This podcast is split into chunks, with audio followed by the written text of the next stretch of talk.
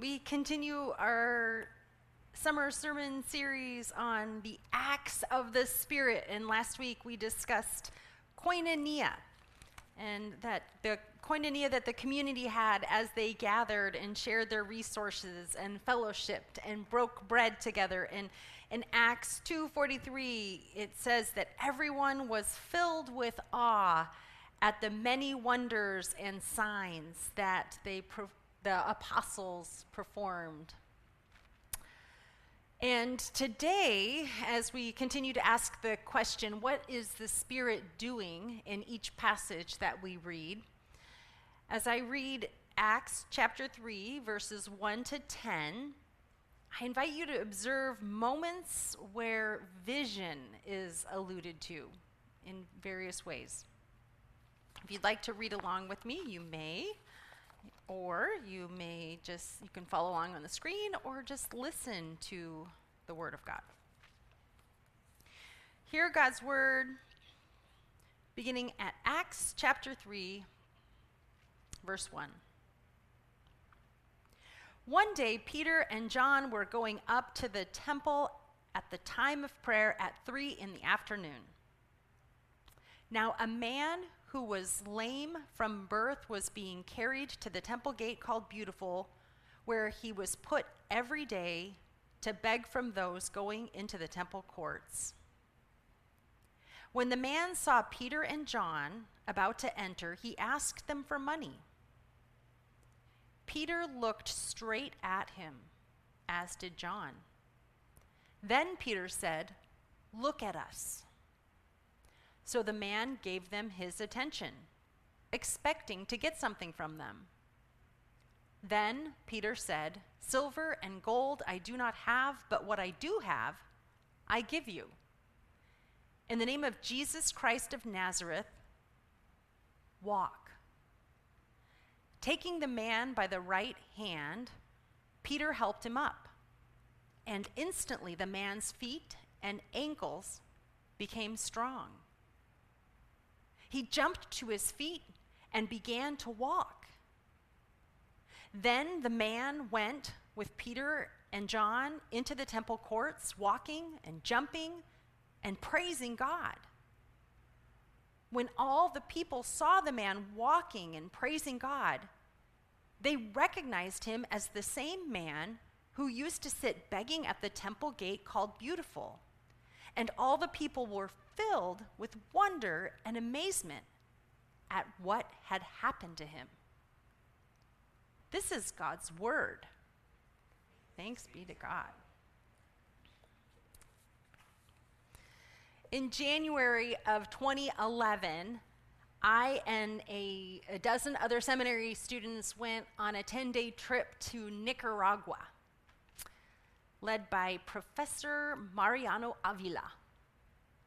On one occasion, we were instructed to take a walk in a local village and make observations. What did we see? We were asked to observe. And as I journeyed off on my own, I saw a neglected playground, broken swings, a teeter totter without a handle. Did children ever come to play? I saw a riverbank, a littered with trash. Would the community ever clean it up? Was it a priority? I saw rundown streets in need of attention and houses that required patching up, a community lacking resources. I observed with Western eyes what was I supposed to see? I wanted holy vision, revelation. I wasn't doing our assigned, what do we see thing correctly. Jesus, what would you see if you were walking with me? I wanted Christ to anoint my vision. Well, Peter and John seeing is central to our scripture passage today. What they see is key. Peter and John are heading to the temple for prayer, and they encounter, encounter a man who is crippled, lame, unable to walk, unable to get himself around. Such people weren't allowed in the temple. Cripples belonged outside the temple. He was relegated to the position of beggar because of his disability. He was what we would call on the margins. Verse 2 He was carried to the temple gate called Beautiful, where he was put every day to beg from those going into the temple courts. On the one hand, the community takes responsibility for this man. He's just not any lame beggar, he's their lame beggar. They bring him to the gate daily, the text says. Yet, he isn't living a vibrant life. He's a beggar, a lame beggar, a fixture on the margins that temple worshippers don't even see. There's people waiting for the bus over there, and there's crossing guards in, in neon over there, and, and there's the beggar at the temple gate over here. He's there every day. In fact, it's assumed that Peter and John have passed by this beggar many times and probably even given him coins without ever making eye contact. How many times have you passed by someone on the margins and not even noticed, avoided making eye contact so as not to feel uncomfortable? Perhaps at a traffic light, an army vet holds a sign. Anything helps. God bless. Eye contact creates awkward hope. Thinking more broadly, who have our systems forced out of the center onto the margins? As we've mentioned in the service already, today, this very day is Juneteenth, which is now in this country a federal holiday. A day marking freedom, which came for slaves two and a half years after it was actually declared. It took two and a half years for the message of freedom to reach those who were living in Texas. And today, the impact of slavery continues to haunt our nation.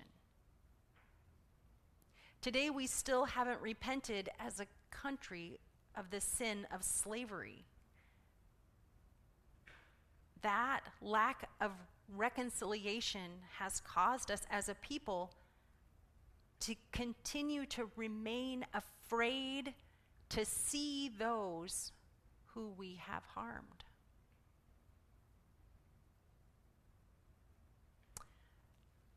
About 20 years ago in downtown Seattle, I was waiting at a traffic light with my mom, a public health worker who she was working right in the downtown Seattle at the time, right in the city. And there was a man with a squeegee working the cars at the traffic lights. My mom looked at him and smiled, and he smiled back. And I asked her if she was concerned that he would come over and wash her window. And she told me making eye contact and acknowledging a person affirms their human dignity. I've never forgotten that. Making eye contact and acknowledging a person affirms their human dignity. That's important. My mom saw the man with a squeegee. She didn't give him money, she didn't he didn't have he didn't wash her window. She saw him. Smiled at him. He wasn't just a fixture, he was a man. Well, Peter and John saw the man at the temple courts. he wasn't just a fixture, he was a man. And they saw him. Verse 4 Peter looked straight at him, as did John. The word here, looked straight at him, means fixed his eyes on the man, zeroed in on him. And then verse 4, which is a different word in the Greek, Peter says, Look at us. Peter's telling the man to make eye contact. It's an invitation.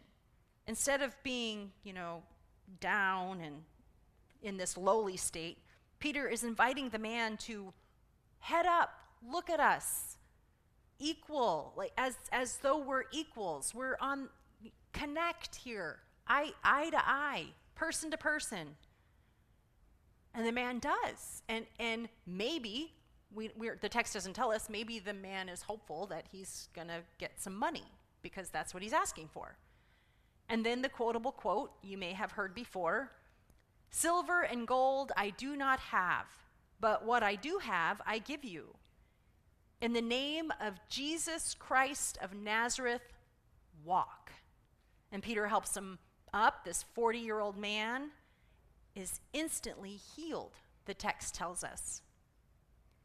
He's physically healed, the story says, which means he's also socially healed.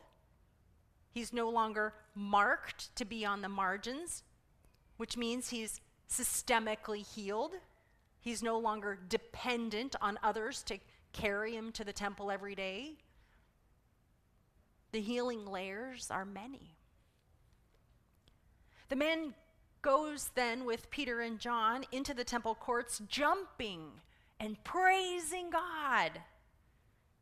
Verses 9 and 10 when the people saw the man walking and praising God, they recognized him as the same man who used to sit begging at the temple gate.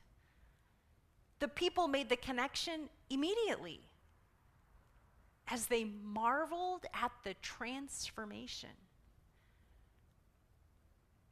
Before they could impact the man's life, they, Peter and John, that is, they had to first see him. Before they could bring Jesus, the, the healing, transformative, in the name of Jesus walk to the man, they first had to see the man. Once again, we see this transformative change following Pentecost that we talked about last week. Now, Peter and John have this Christ like vision. They see with Christ's eyes.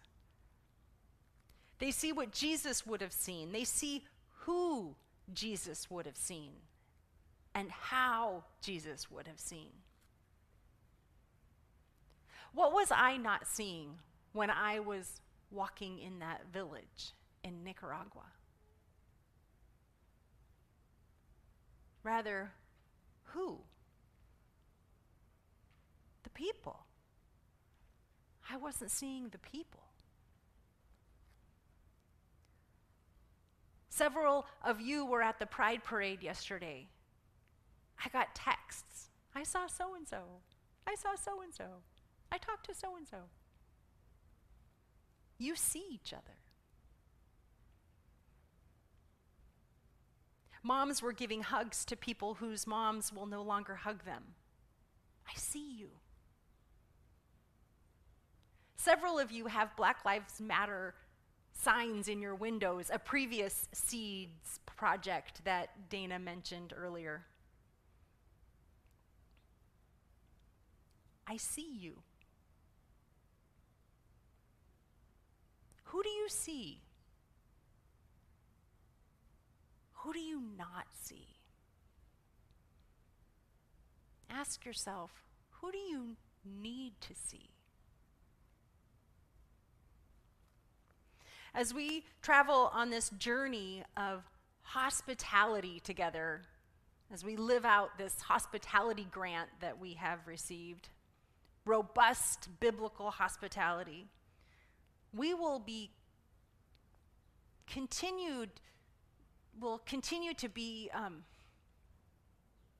take a pause. we will continue to be challenged to fine tune our vision. Another one, I, I, you've heard me quote Christine D. A couple of times. Her, um, what's the other book called? Hospitality Team? Making Room.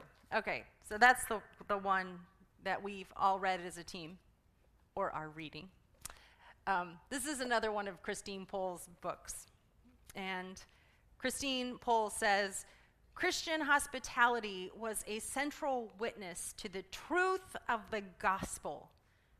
Christian welcome to strangers and across social boundaries marked the gospel as authentic and true. So, going outside our central circles, whatever they might have been, and going to the outside or the margins, or at least our margins anyway but often it's the margins. Marks the gospel as true, including the outsiders. We talked about this in our, our meeting. The outsider, the fringe, not just welcoming in, but becoming the middle. And not just putting people in the middle, but then becoming participants in the community itself enfolding into community so that the community is one. This fluid belonging to one another, equal status, we are one. As we journey uh, in this hospitality road together, vision is part of it. And we live post Pentecost. The Spirit lives in us and continues to sanctify our vision. One of my common phrases, I know you've heard me say it a hundred times, is Holy Spirit, you are welcome here. And here can mean a, can mean a variety of things. And today, Holy Spirit, you are welcome here means here for us all. Let's pray.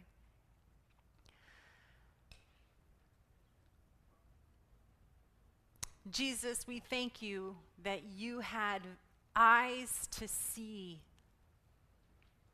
the world, the people, you love people, you see people. Give us eyes to see those you want us to see.